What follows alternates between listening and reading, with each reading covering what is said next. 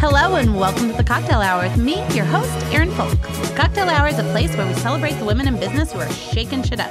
This week we are talking to Krista Rose, performing singer and songwriter. Welcome, Crystal. Hi, thank you for having me. I am so excited you're here. Uh, I want to tell everyone who you are, and then we'll dive into how you got Okay. here and then who you are. Okay. Sure. Have you been on a podcast before? Yes. All right. You're probably like way professional at this compared. I so love talking. We'll try to keep up at your level. Okay, Crystal Rose is a performing singer songwriter based in Kansas City. She's opened for artists such as Alice Merton, Trombone Shorty, and Flint Eastwood, amongst others. She's earned slots on some of Casey's biggest lineups like Boulevardia and Middle of the Map Fest. Crystal Rose was also seen on season 16 of NBC's The Voice. Catch her upcoming performance at Boulevardia Fest June 15th at 8 p.m. Welcome. I'm so excited to have you here. Thank you for having me here. So I am 100% the voices demographic, right? Me and my kids and my husband watch it. Uh, we go from from singing show to singing show, you know, they're never on Yeah. at the same time. And so we saw you on there Yes. and were insanely impressed. Oh, thank you so and much. then when you said you were from Kansas City, my daughter looked at me and said, "Do you know her, mom?" And I said, "Not yet, but I'm about to." Wow. And then I reached out to you on Instagram. Yeah, you did. I because I knew where to get you, Slid right? In those DMs. I slid in your DMs. That is right. So I uh thank you so and then I missed your your coming back into my DMs. But Oh, yeah. eventually cuz we've been working on this for a minute. we have. We really have, actually. yeah, I'm so I'm super surprised. excited. I made it. I'm so excited you made it. And I've thought for sure you were going to be one of my uh margarita girls, but here we are. at And I 9 just a.m.. woke up with like a something going on in my throat, so I'm just water and We'll meet for we're going to be best Tea. friends after this. It's going to be fun. Yes, we will. So- All right, Miss Crystal Rose, let's just kind of start telling everybody. If you didn't see Crystal on The Voice, not only because she was on The Voice, an amazing singer, and everything I'm jealous of because I am world's worst singer, but your story is super inspiring. So that's why I wanted to have you on. thank you. so let's kind of talk um, just from the beginning. So you grew up in Kansas City. Uh, no, I've grown. I mean, a little bit, but Okay. I've moved around a lot. Where, where were you born? I was born in Orlando, Florida. Um, I spent some time in Springfield, Missouri, Kansas City, and Hot Springs, Arkansas. How did you end up? Why were you moving around so much? Just, you know, broken home, family issues, moving around all the time. And then when I was about 11 or 12, I moved to a children's home in Hot Springs, Arkansas. So I stayed there until I graduated high school and then moved back to Springfield for college and then ended up in Kansas City again. How did you end up? Why Kansas City? Oh, man. Um, well, s- have you ever been to Springfield, Missouri? one time and I went out and I took a cab back and left all my Yes, just the one. Yeah, just cabs. That's what they have there. Um, it's But just how'd you get from Hot Springs to Springfield, I guess? okay. So Hot Springs graduated from high school, and the only thing anyone ever did in Hot Springs was go to college. Or stayed home and like went to the lake for the rest of their lives, and I just really wanted to get out of Arkansas. Um, so I went to Springfield. I went to Evangel University, Okay. a small Christian school. And I knew I could get in that school because of the home that I grew up in. They were a Christian, you know, child. Okay, so circle let's Facility. let's rewind a little bit. So can you explain what how'd you end up in a group home? It's like a, a group home, correct? Yeah, it's a group Okay. home. And a lot of us were like ward of the state. Some of us were actually like, f- uh, like, foster kids or orphans but very very few most of us just couldn't for whatever reason continue living with our family because they weren't able to take care of us so Was it your mom, dad up until then? It was my um, my mom, Okay. but I grew up. I spent a lot of time with my relatives before. I spent more time with my relatives than I did with my mom. Okay. Um, and honestly, I was just we just had it. We just had it pretty rough, and there's just uh, we're already getting in this deep right now. we just started. Well, we're starting at the beginning. I know, I know. Um, But you're and fairly young still too. I am. I'm right? So- 27. Yeah. okay. Oh, I thought Um, you were you look younger than that. Thanks.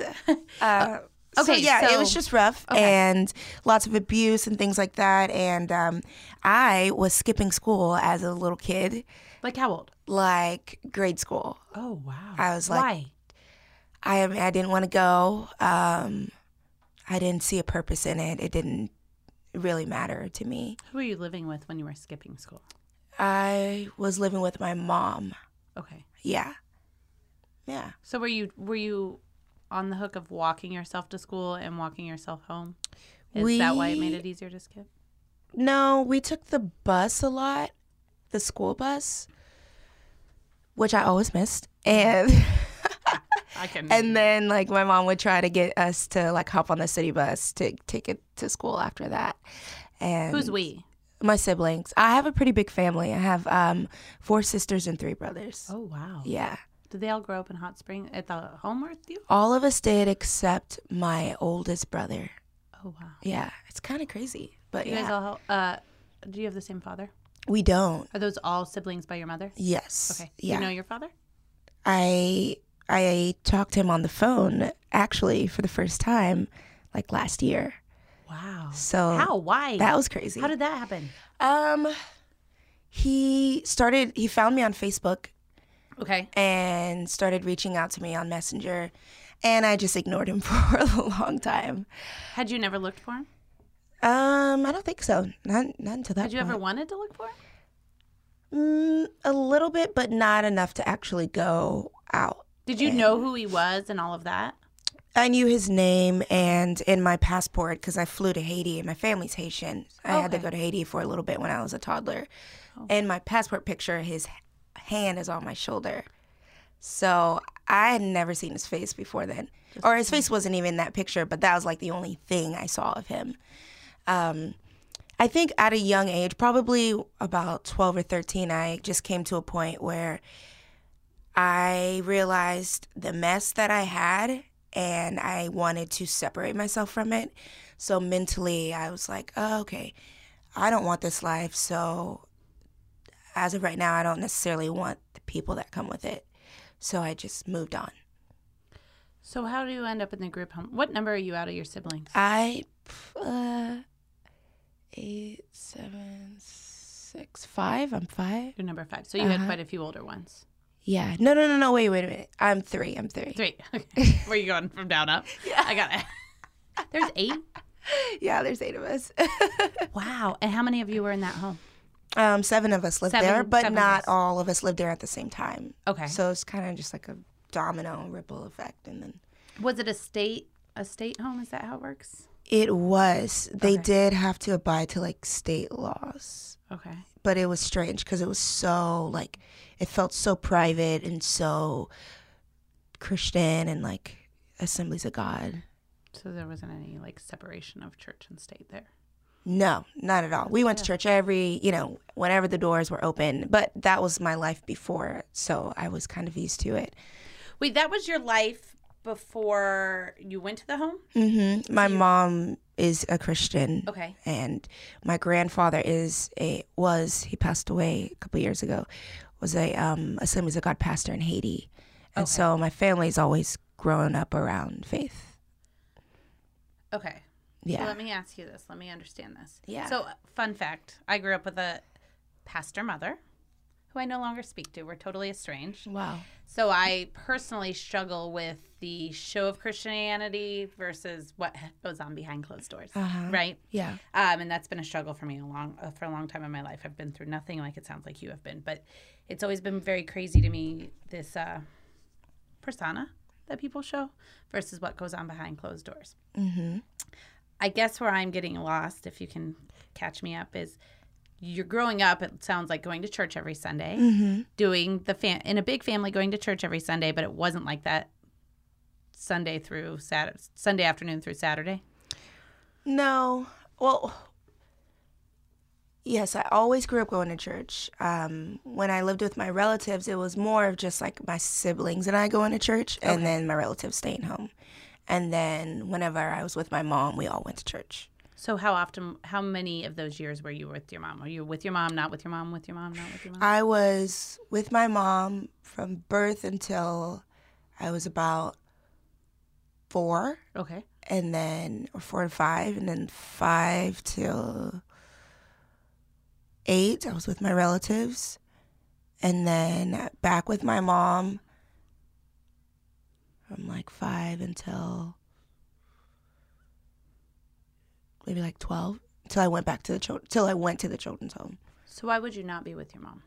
Um, well, actually, the first and first of all, let me just say this real quick. I specifically with the voice, like trying to um, share my story was it's it was pretty difficult because it's like reality TV. They need to like cut it down to like a two minute soundbite. You know what I mean? Mm-hmm. Yeah. So And it's- make it as dramatic as possible. Yes, exa- exactly. I get it. So like all the interviews, all of the trying to put the pieces together and blah blah blah. Anyways, so I know like this is it might just feel like a lot, but um No, I'm just trying to understand because to go to church every Sunday, then what happens where where you're right, yeah. not? So the first reason I was um, separated from my mom is because when we were living in Florida, our apartment burnt down, and Oh, at the time she had six kids, so she couldn't take care of all of us, um, and she had to start over because we lost everything. And, And so, no husband or no, husband. man I mean, there. she had a boyfriend at the time. okay. one of my siblings, younger siblings' father. Okay. And so she sent the three oldest um, to live with my relatives in Springfield, Missouri, and she kept the youngest with her in Florida. And so whenever she got back on her feet, we were all gonna be back. Do you remember back your up. house burning down? Yes, I do. How old were you? I was four. Wow. I Isn't that crazy remember that you it. remember that? Yeah, it's crazy. I have memories as early as three. They're not good memories, but I have But the memories. Yeah.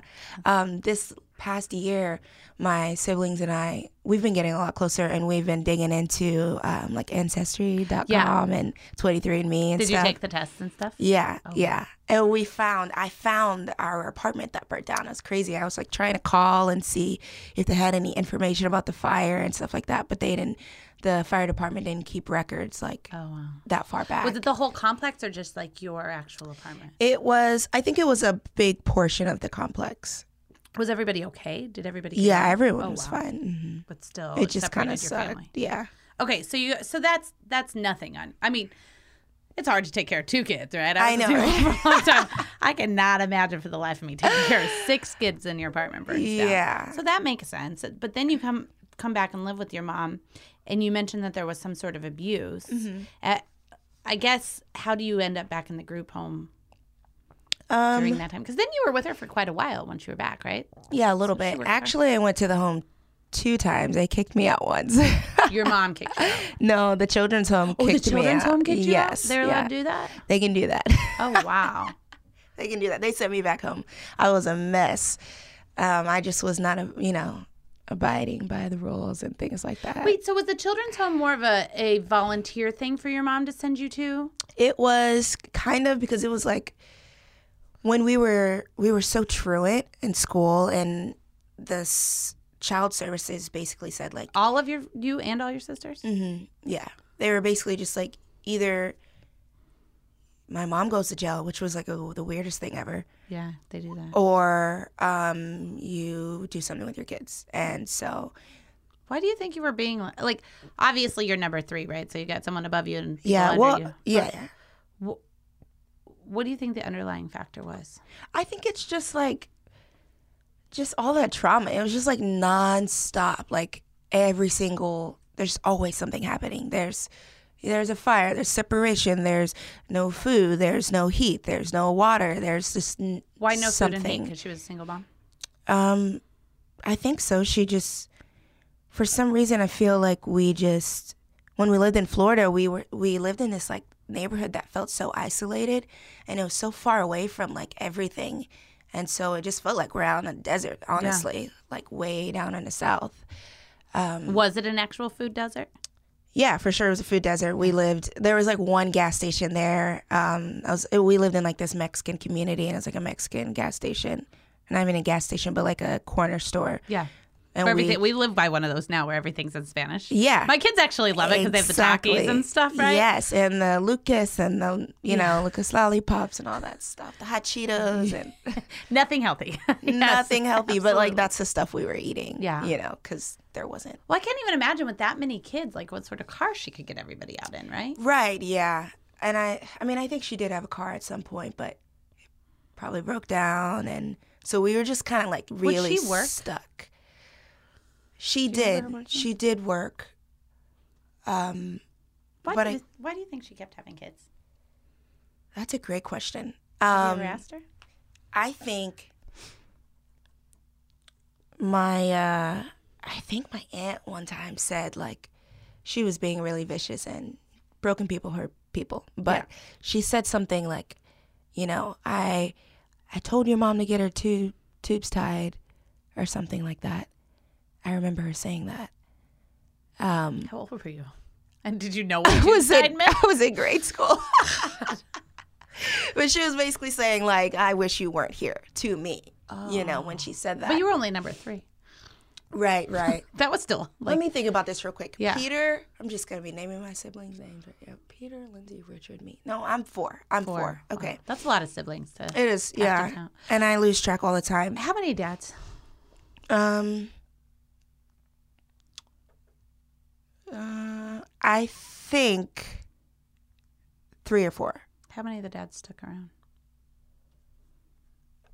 Um, none of them did because none of them are here today. I imagine, and I don't know, but I've been a single mom of one kid, and then I like to learn all my lessons twice. Yeah. I stopped at two. My kids, I got two kids by two different dads. And what I know is people get pregnant, right? People get pregnant. Yeah. It happens. It happens. And uh, so I got pregnant with my son's dad. And at the time, I really thought he was like, we're going to be together forever. I was super young and we were going to be together forever. And quickly, once I was pregnant, I realized what a bad decision that would be in my own life. Still tried to make it work, but he was, it, it was more work to try to make it work. And it was harder on my son than if we made it work, right? Yeah. He had a major drinking issue, all sorts of things. Um, what I know is for the next six years, and this is just my experience, so I don't know if this was your mom's experience, but this is my very having a lot of support in my life experience with just one kid.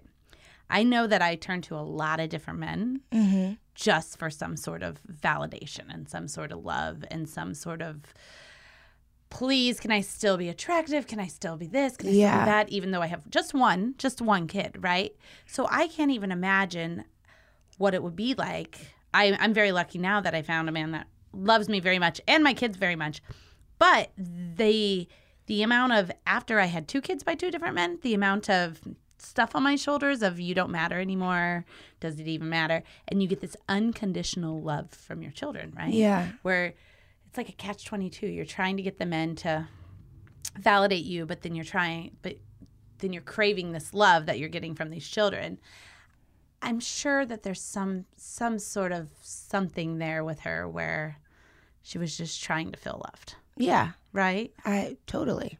is your mom still alive Mm-hmm. is she is she married now No, no she's not. does she have any kids home with her at this point if you're 27 you're number four no No, she doesn't. It's she's actually in a interesting place right now because my younger sister, one of my younger sisters, um, took guardianship of my youngest brother, okay who was living in the children's home that we all grew up in, okay but she wanted him to have more of a regular upbringing. yeah So she took him in, and my sister's been taking care of my little brother with her husband. And now my mom just moved into the house. oh wow So it's, I don't even know what the dynamics are like. I haven't like gone to visit are they in florida that. No, they are in Arkansas, Hot Arkansas. Springs, because he's still in school and Yeah. she doesn't want to rip him from his high school. what that what that dynamic. You're just staying here, Yeah. watching from afar. I'm sure it's going great, but it's that the just baby? interesting. Yeah, he's the baby. Okay. Yeah. What number is your sister after you? How many?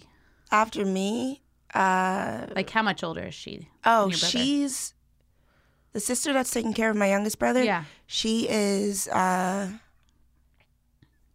25, 24. Okay. So that's a lot to take on at 24. That's nuts. Yeah. I'm just like I can't even But she's married, She's married, yeah. and so it was probably a decision between her and her husband. Yeah, yeah, that they have them. How many of the eight? Okay, so I know the one in high school is not, but how many of the eight siblings? How many of you guys are married? Are married? Um 3. Yeah. All first marriages. Um one is a second. One's a second marriage. Mm-hmm. Uh, does anybody have multiple children? No. No. What do you think that looks like? What do you, I mean, because a lot of times they say break the cycle, right? Right. And so if you guys grew up with a single mom who had a bunch of kids by a bunch of men, and then now almost half of you guys are married, and you've been with your boyfriend for a long time, Mm-hmm. right? And Yeah. you're doing the move in here pretty soon, Uh-huh. right? and you don't have any kids at 27, No. so you've clearly already broken that cycle. yes, for sure. Because she started having kids way. She would have had to have him young. Yeah. At eight, at eight kids, I don't care how young you, you got to start. You gotta start early. some and- sort of young, right? You don't start that at 30, uh, which is still too young to have a kid, in my opinion. in my right? opinion as well. I just can't. Um, honestly, uh, that was something that I've, I've always thought about. I always told myself, no way. Yeah. I am not going to have s- all these kids and not even be able to take care of them. Um, I'm not. I'm just not even going to have all these kids anyway. Even if I could take care of them, I'm not going to have that many kids. Um, But how do you break the cycle as in it sounds like your mom was looking for love in all the wrong places or whatever that total cliche Yeah. saying is, right? How if you were acting up and you were being truant, bad enough that you have to go to a group home, uh-huh. you were looking for attention too. Yeah. Right? For sure. How did you break the cycle of you and your siblings not looking for that in partners? Because that, I don't think anybody sets out to get pregnant, right? Yeah. At 15, 14, 16, whatever. I think people are looking for love. They're 'cause they looking have for no love. homes. Yeah. So how do you break that? Like, did t- I guess like just point blank? Did did you know about birth control? Did you just stay away? Like, say the last thing I want to do is date. Like, how did you break that actual cycle of not letting that looking for love turn into this overarching cycle you were trying to break? Right. Well, I did look for love pro- exactly like she did. I was pretty promiscuous in um, college, and Were you just better at taking your birth control than I was? I never, I've never been on birth control in my entire life. Or you're just effing lucky, is what you're saying. I don't even know. I don't even know what that's like. then okay. Um, but it took. But if you were steadfast, okay, I'm gonna dive into this. Yeah, let's dive. and and in all fairness, you've never heard my podcast, so she doesn't know what's coming. Um, in all fairness, you say you were steadfast on breaking the cycle, mm-hmm. yet were you were doing something Yes. that could have set that cycle. For sure. Up. so many times. so, not necessarily doing anything different than your mom. Yeah. Versus maybe after one, you would have learned your lesson, just a little less uh, fertile than your mom. Maybe Yeah. let's say right. When did you decide to purposely say, okay, I'm done doing that. This is really what I want to pursue, or this is how I want to eventually have my family? Did you ever make that constant decision? Did you ever wake up and say, I am being promiscuous. This is going to get me to where this is? Or have you ever visited that? Oh, I've definitely visited that. Like I remember I think uh, I'm definitely an overthinker and I think about a lot of things way too long and I think I came to a point where I realized what I was doing um and then I was like, okay, how much do I care? And then I had to make decision to go for it or not. Um but I remember being in college and like you know, hitting up my closest friend saying, like, I feel this low. And I know what I do when I'm when I feel that low. Yeah. And that is, You made that realization in college? yeah. Oh, wow. I was like s- pretty self-aware. I just decided to move forward anyway because I didn't care. I just I was reckless. Yeah. I would say. And so yeah, I would talk to my friend like every once in a while. I'd be like, uh, talk me out of this. I know what I want to do. I know what I'm what I tend to do. And um, I think that everyone's looking for love. Most of us are looking for it in the wrong places and sometimes we kind of trade one awful place for another. Yeah, wow. And so so sometimes we think we're doing better, but we're really not. And so for me, I think um, first I looked for love in men, and then I looked for it within um, within the body of like a church. Okay. And so I really thought I found like acceptance and love and all the good family vibes that I didn't have in a church family. And um and all, and got super hurt by my past church. Um actually got like excommunicated last year from my church What? that I've been a part of for 5 years. I want to get me started on It's- churches. it's okay, bizarre. How do you get excommunicated from a church? Gosh. Um you ask questions and you maybe don't take everything at at face value. Um, Questions that aren't comfortable. Yeah, and may- maybe maybe you think for yourself a little bit. Yeah. That's how you get excommunicated, and I think that that's literally all it took, really. Um, I'd been a part of the church for five years, and looking back now, I realize I wanted to be a part so bad. I gave up a lot of myself, like I did before, to the to these people that I thought were family, that I thought would love me. Except the difference between like the church and like men was like I knew that having sex was the most temporary thing ever. Like Yeah. I knew there was nothing was gonna come of it. Like I wasn't long like as you don't get looking pregnant, for right? love. I was Yeah. like looking for Not to be lonely at the time. yeah, basically. That's what I did. But like with the church, I was like in faith, I was like, oh, this is this could be like a forever deep deeply Yeah. rooted thing. And it wasn't. So Do you still go to church? Just a different church? um I still go to church. We found a different church. Um I don't go as often. I mean it completely uh what happened last year completely kind of just like shook everything Yeah. about me and inside of me. And I think it also gave me this like permission to venture off and like explore in ways that I never would have because I had been so tied to this group of people. I find it really interesting how you say, like, mind blowing actually, where you say we're looking for love and we sometimes just replace it with another place. Mm-hmm. I was just having this conversation with my best friend who lives in Dallas, and tra- all transparency, we were like the best party girls back in our early 20s, right? And so a lot of the people we were partying with, like, doing some major partying at times with, Mm-hmm. some of them have become these super devout Christians, right? Yeah. Who are in church all the time, running their, and we're like, if you could just, and no longer a version of the person we knew at all. Right. And so we were actually having this conversation because I think we've both kind of stayed true to who we are. I mean, we've we've grown and developed um, in our like personal lives and our careers and stuff, but you know who we are at the Yeah. end of the day, right? Those same people you don't know. And we were just having this conversation of how do you just go from this person to that person Yeah. overnight sometimes it seems like.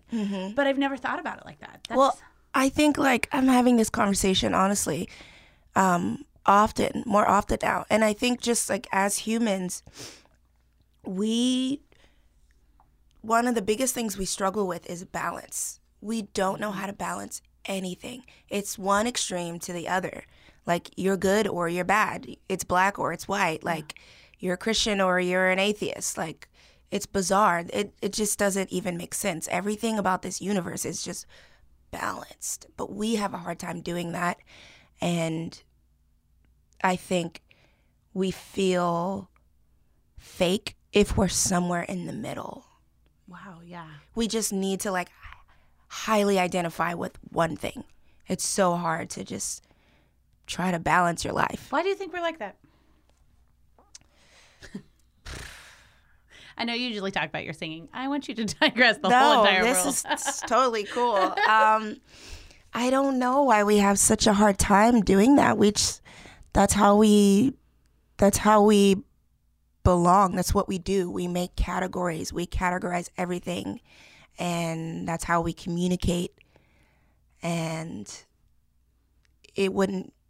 It doesn't make sense for like us to not label something. Yeah. Everything has to have a label. Like I catch myself talking to my boyfriend's daughter. She's eight, and um, she's she'll be playing with her toys, and I'm always asking her like, "Oh, what's this doll's name?" She doesn't name her kids or dolls at all. yeah, neither do my daughter's seven. Yeah, But like I they're just, all Barbie. They're all named Barbie. they're all right? Barbie, yeah. And I just it, it just it's just so funny to me that like I need her to name everything Mm-hmm. and or they're stuffed animals. yes, and like I need everything to be in an organized place, but she just wants this thing to be here.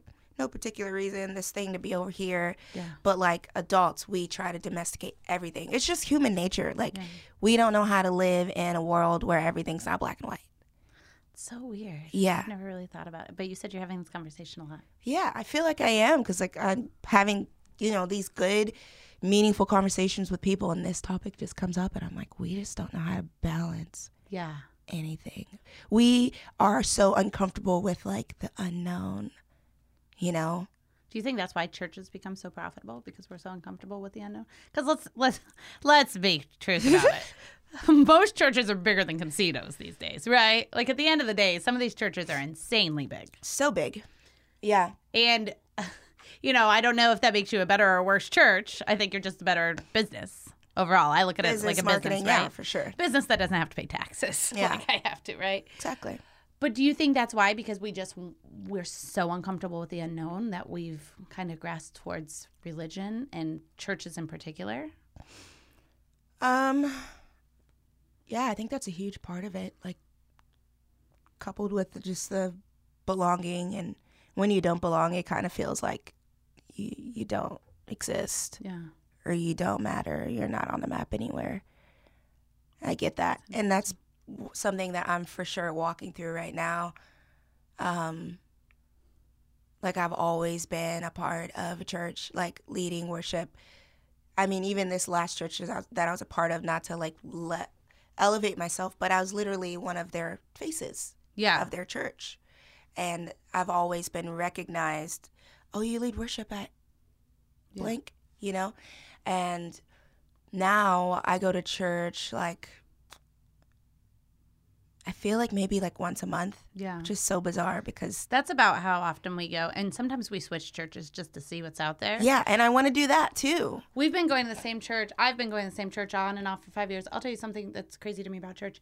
I could never find where you're talking about belonging. I could never find where I belonged because there's no spot in a church for a single mom with two kids that's not divorced. So, you know, part of going to church is joining these small groups. Yes. So there's divorce care. There's child care. There's couple care. There's young professionals. There's no, you're in your mid 30s and you have two kids and you never got married. You just got pregnant on accident. Which is probably the people that need people to talk to the most, right? Right, now on Facebook, we got Facebook groups and stuff. But uh, I, for years, tried to find churches. So I would, so my kids are very used to.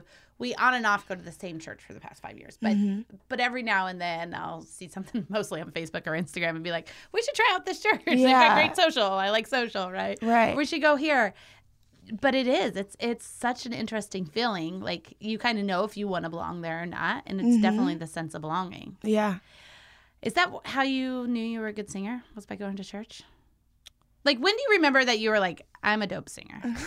I think I just said. I dope, trying to never be thought cool. I was a dope. I was honestly, I've been insecure probably like 25 years out of my 27 years of singing. I really always, always needed that validation because When did you start singing then? I started singing when I was about five years old. And when was somebody like, you're good, you could do something? I with was this? about 10. I was living in Springfield, Missouri. We had a Boys and Girls Club like a block away that I went Okay. to all the time. And there was a college student that spent time with me there and was telling me that the club was looking for um, someone to sing the national anthem at a local college game. okay And so she's like, You should try out. And so I auditioned and they picked me. at ten years old. Mm. You sing the national anthem. Do you remember all the words?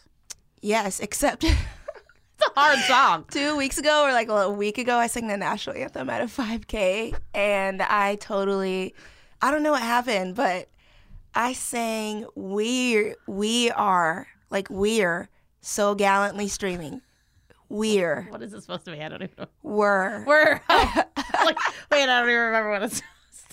That's a hard song. I've never messed up the words before, but like after I sang that line, I was like, something felt weird about that, but I'm gonna keep going. Did anyone say anything? Uh, my boyfriend did because he Uh. recorded it. He was like, "Babe, I just I, we played it in the car," and I was like, "Oh, that wasn't as bad as I thought," because it was like eight o'clock in the morning. I was gonna say it was probably early. Yeah, But it was 5K. There was a shit ton going on, right? exactly. And he was like, "Actually, babe, I just want to let you know you said we're You're like, you sing it. exactly." What I Where's the should have biggest place said. you ever sang the national anthem? Um. Oh, Sporting Casey last year. Oh, I that's think. cool. Yeah. Have you done it at the Royals? No, not yet. Dream though. It's dream. I know some people over there. We'll talk after. It'll happen one day. Yes. Make it I, happen. I, I know some people over there. Where's your dream to sing the national anthem besides the Freaking Royals? Super We can make that one Bowl. now. Super Bowl. Yeah. that's a big dream. I think so. How'd the voice happen? We're gonna get to your big dreams because they're my. Who knows who listens to this, but they are comparing it to Oprah on iTunes. So, uh, who's your which? Okay, you go on the voice. How what? How's that happen? Well, um, They actually reached out to me about this time last year. How did they find you? Probably YouTube. Okay. And you have a just, YouTube like- channel? I do. I don't update as much as I should, but I think they probably YouTubed me and um, probably looked up, s- you know, local singers in big big cities, Yeah. and they find a couple that are out there and playing shows often. And so, um, yeah, they emailed me. I totally thought it was a scam because I'm like, is this how this thing works for real? Like, you just email people and say, hey, They get your email from YouTube? how did they find my email? Oh, well, I have my email out there. You know, Okay. it's like on my website or Facebook. So through your or website. Okay. So like something. your official like singing email, not Ye- just like a personal email. No, it was like my, my personal email. Oh, you you should have an official email. Yeah, too, but we'll I talk have about one that now. I have Okay, one now. good. It's teamcrystalrose at gmail.com. So, later. Hey, Kaufman. um, yeah, so they, they emailed me. I thought it was a scam. And um, uh, they actually wanted me to audition for season 15. okay. but I could tell in the time frame that they had reached out right before like it was about to go down. Like Yeah. it wasn't early in the process; it was very last minute. And so I sent them videos. They said send us videos. I sent them videos, and they Wait, said, when did you decide? No, it wasn't a scam. um I just did it. I You're was just just, like, like, I'm just gonna cross my go for fingers. it. who Okay. knows whatever. Because honestly, it was kind of bizarre. Last year was the craziest year of my adult life because. America's Got Talent reached out to me, and The Four reached out to me, and American Idol reached out to me, and The Voice reached out to me, all in the same year. It is nuts. And so I followed through with All of them. um, followed through with America's Got Talent. Okay. Got knocked out at Executives. Okay. Um,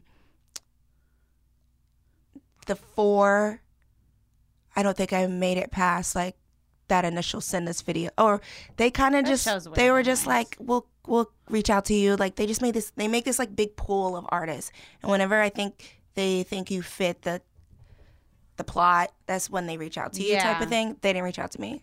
Um, again that after show's weird. that. Anyways, I'm glad you didn't. It, it's an I interesting. wouldn't have seen you on there. You wouldn't be on show. here. for sure. Yeah, You're so nice. You're like, yeah, maybe I might still be on it. yeah, I don't know. Um, and then um, American Idol, and uh, that was an interesting one. You're about you're about capped out of that one, right? Isn't that 28? Uh, nah, I don't know. I don't think so. I got an idol story. You want to hear it? yeah. Not me, not me.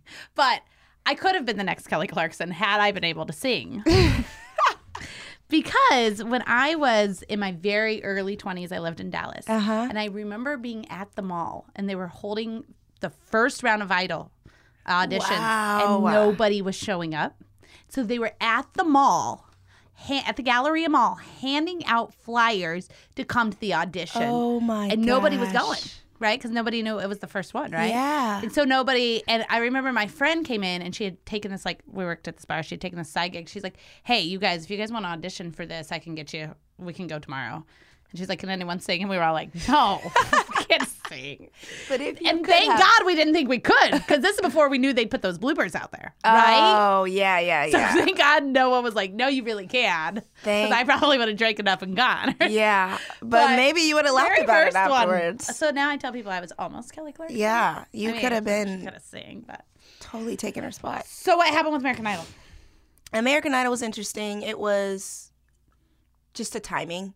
It was literally like same timing as The Voice. Have But, you like, watched American Idol this year? a little bit? And like I actually like what they're doing now more than um, what I used to see. I like what they're doing, but can we talk about have you how much do you watch of it?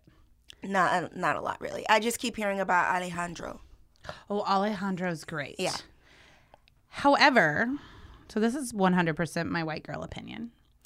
Um, the minute it came down to voting From the judges or America? from America, uh huh. so I think the judges did a phenomenal job of putting together a really good crew. Of people, Yeah. Right.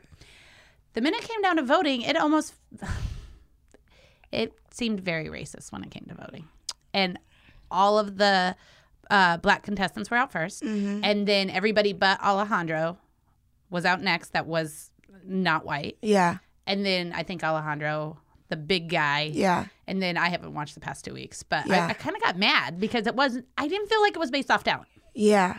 Well, it's it's America. I felt like it was based more on like the issues that we're having now in America Yeah. were showing up in Idol, and I've never seen them show up on like a voting reality show. That's before. nuts. You And know, I where thought I noticed it. Yeah. anyways. I kind of had started thinking that honestly about The Voice because America, I never watched that show. I'm sorry, but I don't watch after America starts voting because I think that I've I always used to get mad. yeah. I love the judges' parts of all of them. But when America gets in there, it's like, ugh. Well, and it's like then they like you said they took your 2 minutes of your story. So sometimes maybe it's a race thing or maybe it's a in others like where I felt like it was a race thing in Idol, but in other ones it's who just had the best story versus the best.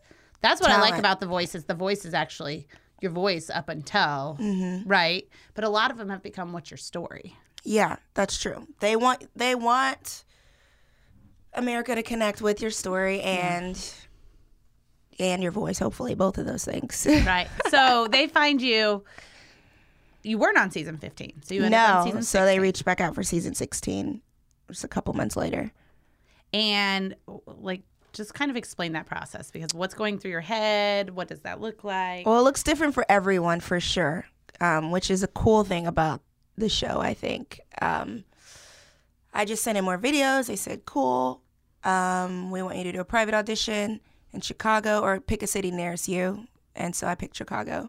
Okay. and me and my boyfriend went up to Chicago and did that. It was it was awesome. It was like I love like goals and I love having like dates f- of something to like you know work towards. Yeah. And so it was just it was cool for me. I was like taking vocal lessons all the time, practicing all the time, just like really focused.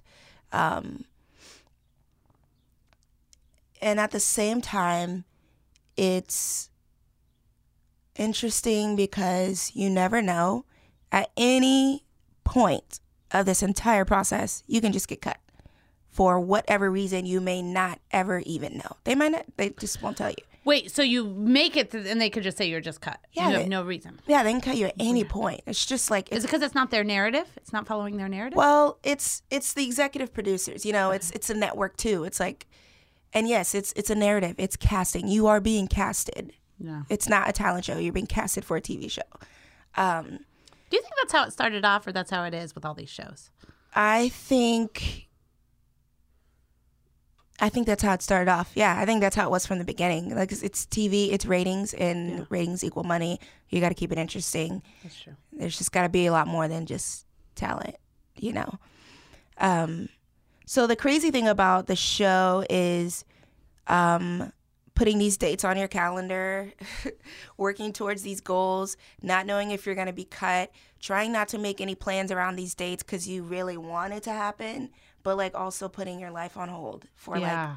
a year is what it feels like. It's nuts.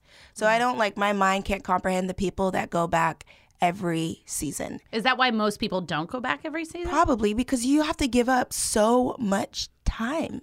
So much time. do they do they fly you out there or do you have to fly out there on top of that? The voice is incredible. They fly you out there. They pay for your flight, pay for your food, they pay for you to be there, and they pay for your airtime.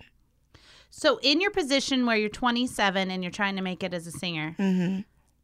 why wouldn't you want to give up more time? Like, what's what's the? I understand giving up the time is hard. What is the alternative to giving up time? That's a great get a good question. platform. That's a great question. I don't think anyone's asked me that. Um, I think I don't know. Maybe it's just like the feeling of like potentially wasting your time, Mm-hmm. feeling like your time was wasted if you don't get through. Um, But what but, are the you time's doing- not really wasted anyway. because how do you get in front of that many people? That's true. Like it's a huge audience that I could never like conjure up on my own. Um I don't know. It's just a feeling of like, oh well that's done. Is that what it felt like when you got cut? Was it just like, oh, that's done, or do they still talk to you? What does that? Process? Oh, when you're cut on a show, you're cut. you're just done. You're done. Like no, you no. get back to your hotel, you fly home, like boom. Oh wow, And that's at any point in No the hugs? show.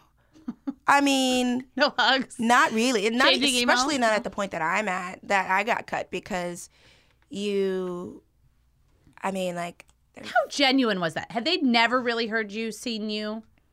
You're not allowed. Tell me.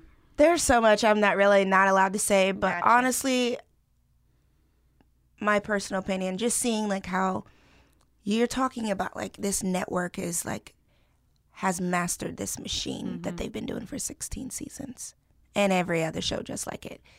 They know what they're doing. There's no way they're like, oh, I can't wait for a country artist, and then the next one's a country artist. There's no, I already know that, right? Yeah, yeah, like I just it I don't know. Like it's a machine, guys, and I think the general public doesn't get that Yeah. stuff. They don't get those details. They don't see like you know, just on the day of. It's nuts, you Yeah. know. All the moving around and like Was it totally different than producers. you thought it was going to be like?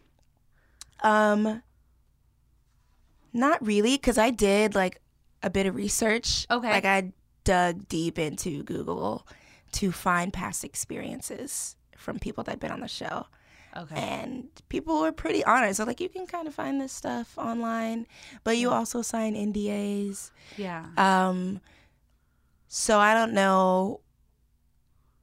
You know Yeah. I won't, how, I won't make you how break they your feel NDA. about it, but I recently signed an NDA for Netflix. yeah. And then I kept telling everyone, they're like, quit saying that. Yeah. Someone that was with me that signed the NDA was like, I don't think we're supposed to say that. I'm like, yeah. can't even say that you signed it with them. Right. It's nuts.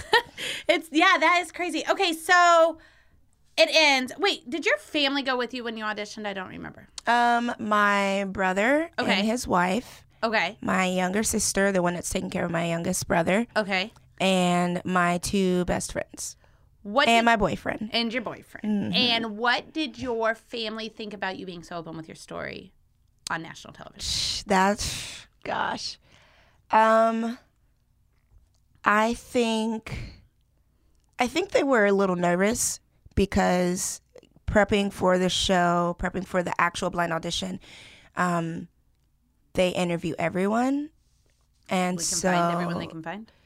Or everyone that comes with you. Yeah, people Okay. that come with me. And so I was like, hey guys, they might ask you questions, like, and they're like, what did you tell them? I was like, well, psh, I just told them, It's the truth. told them the truth. you know what I'm saying? Like, at this point in my life, like, I'm not ashamed of my life. Yeah. Like, it happened. It is real. It's n- I sh- I don't have any reason to be ashamed about it. Like, I've grown so much. I've overcome a lot of stuff. I'm excited about the future. I'm trying my hardest not to be bitter about anything. Don't you feel like going through, and maybe you don't, but let's see, this is what it looks like from my total third party view. Don't you feel like, I mean, you went on The Voice, a huge opportunity. You got cut. You went through the second round thing, right? Mhm. The comeback, Come back, yes. and did make it through that, right? So Mhm. that's like blow, blow. Yeah. Don't you feel like because you've been through so much real crap that it actually made it a little bit easier to see the good in that? What came from that? I totally agree with that. Yeah. Um, Because if you were some some girl that grew up, mom, dad had got a Mercedes at sixteen, and all the things, that could have been the biggest blow of your life. biggest blow of my life. It Right? was, I mean, it was for sure a blow because it was literally like a month after my church family excommunicated me. it was like, I'm still processing that while I'm Yeah. on the stage at The Voice. Yeah, So my mind and my heart, my world is just like freaking nuts. And, um, but at the same time, I was like, I have like made it through so much. Like, if this doesn't work out, I'm going to be okay. And that's like one of the things I realized while I was standing on that stage. Like, I shed some tears. And, but in that moment, I was like, oh, but you I were still on made that it. stage. yeah. Like you just said, all the other process, how many people they reach out to, right? Yeah. you were still on that. I stage. was still on that stage, and like that's that's the gratitude that I I have to practice. Like Yeah. I am grateful that I didn't give up up until that point because I wouldn't even made it there. Yeah. If I would have given up years ago, I wouldn't be there. You know. Yeah. And so I just have to remind myself that I'm so grateful, and I you take psych exams and stuff. Um and Oh, you do. yeah. I wouldn't pass those. I'd never make it. Good thing I can't sing. Well, I barely passed. so I think they thought I was like, I had s- experienced too much trauma and that I wouldn't make it, I wouldn't um, be okay with whatever the outcome would be on the Yeah. show. And I was like, are you kidding me? Like, I have already overcome so much. Yeah, like, if way to this push. does not come out the way, like, you know, I dream or hope it does, like, I'll be okay, you know? You know what's so funny? Because I'm a little bit older than you, just a little bit. um, and since I remember the first title audition, and that was when I was in my early 20s, one of the things I remember is going and being like, um, anyone, why would anyone go on that show? They're going to make them someone they're not. and watching from the very first idol or the very first whatever show to how actually people your age and a little bit younger now, right? The the people that are auditioning, I think at Idol they start at like 15 or whatever. Yeah. People are so much more like this is who I am, take it or leave it than they were Back then. back then. Yeah. Back- Interesting. Back, then, I don't want to say that, but like 15 years ago when they started, yeah. Like- yeah. something shifted between this generation and that generation. Now I'm going to tell you I'm on the tail end of millennials, so we're still in the generation Okay. you're still in there. but barely. I'm on the very, very tail end. Uh, where people were just like, because I remember I, a lot of that was the look that they were going to give you on those first idols, right?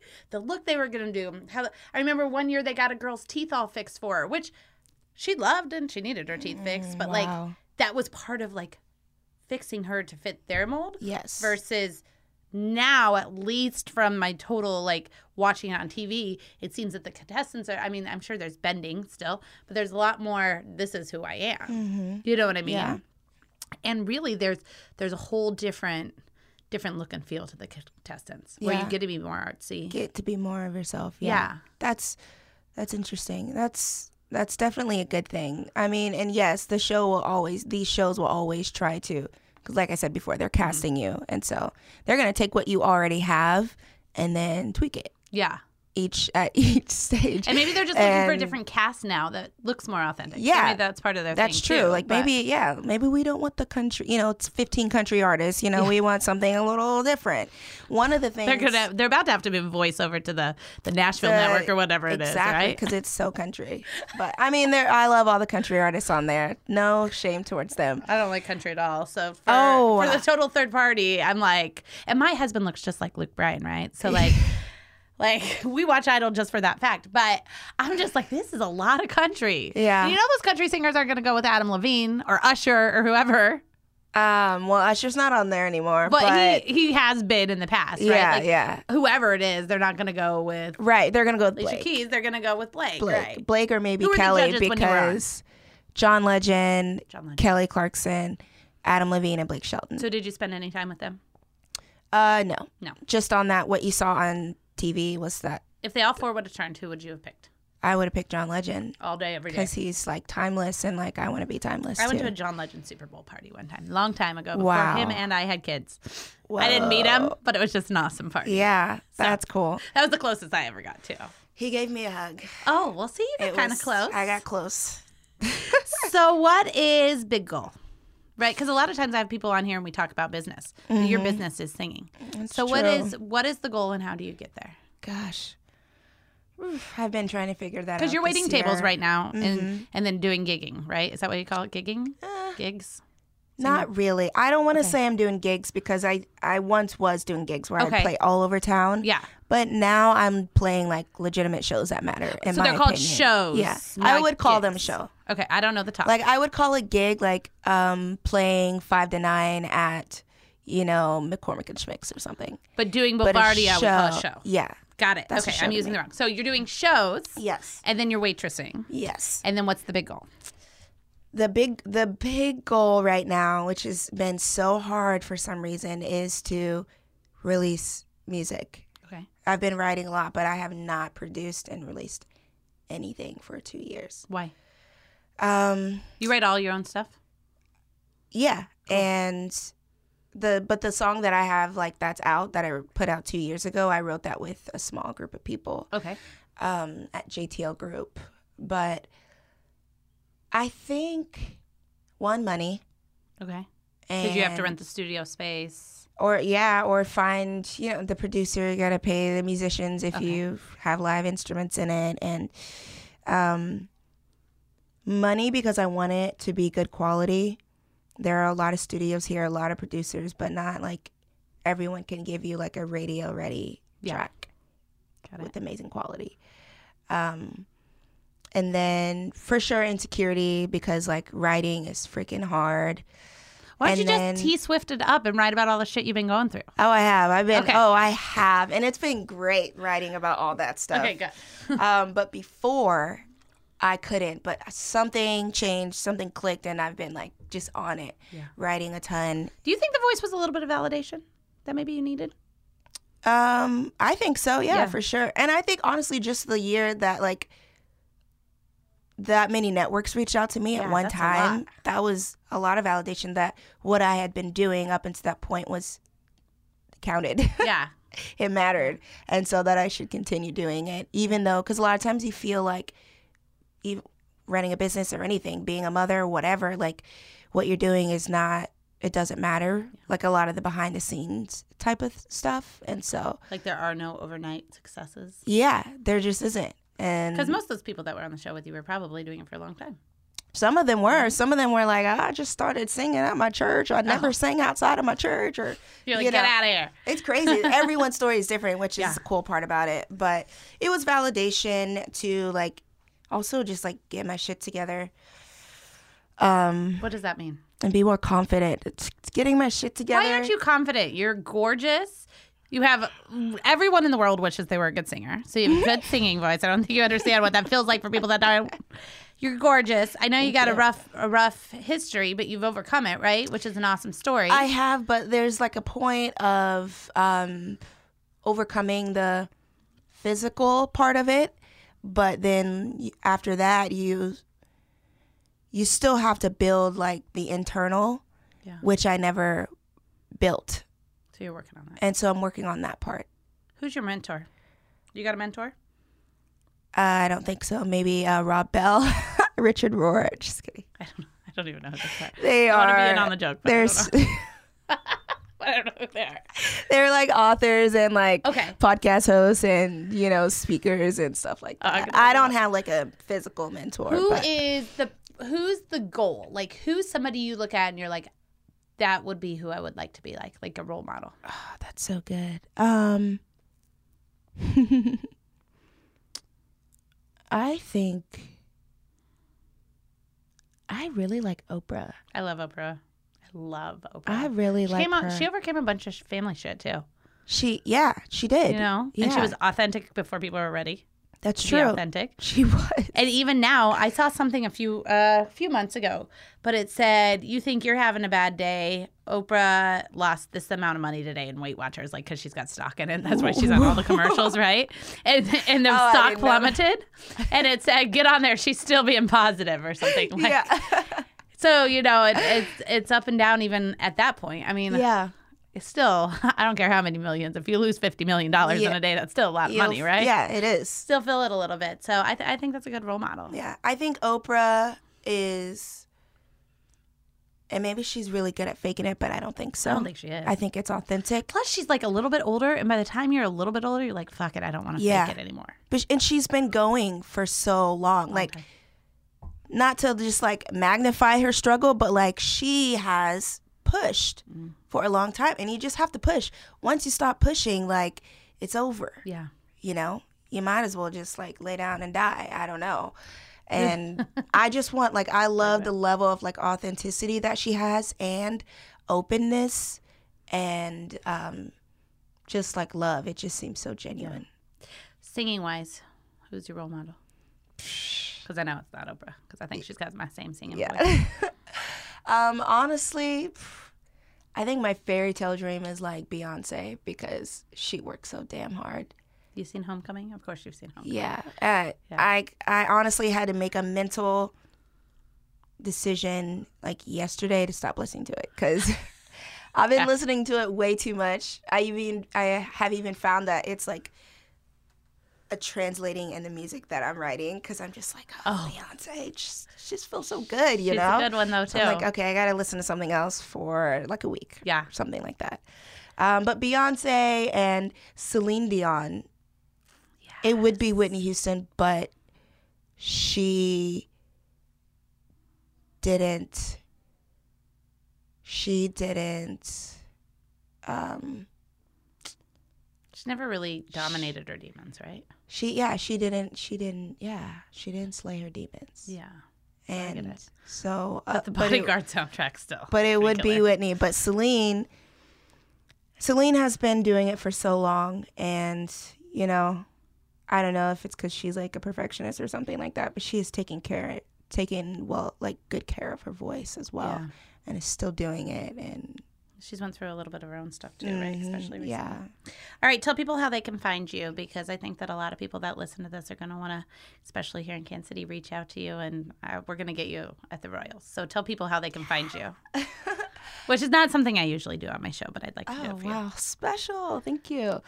Um, you can find me on Facebook, Crystal Rose Music, Instagram, Crystal Rose.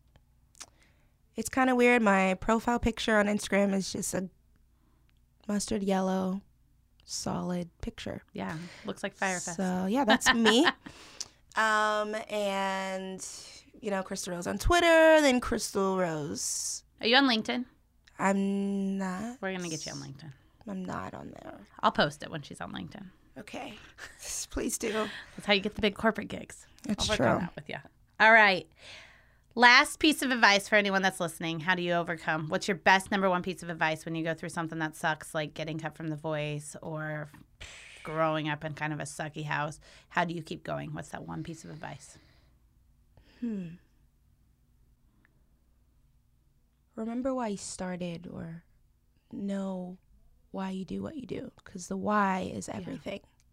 Oh, that's awesome. I see that a lot. So good answer. Thanks. You passed. All right, that is it for this week's cocktail hour. Do you want to hear from your favorite local businesswoman? Do you know a woman in business who is shaking shit up? Send your recommendations to heygirl at cocktailhourpodcast.com. Make sure you subscribe and share our podcast with your friends. We share our stories to motivate and inspire you, so spread the love around. Until next time, I'm Erin Volk. Keep your class and your glass raised, and we'll see you at the next cocktail hour. Thank you, Crystal Rose. Thank you.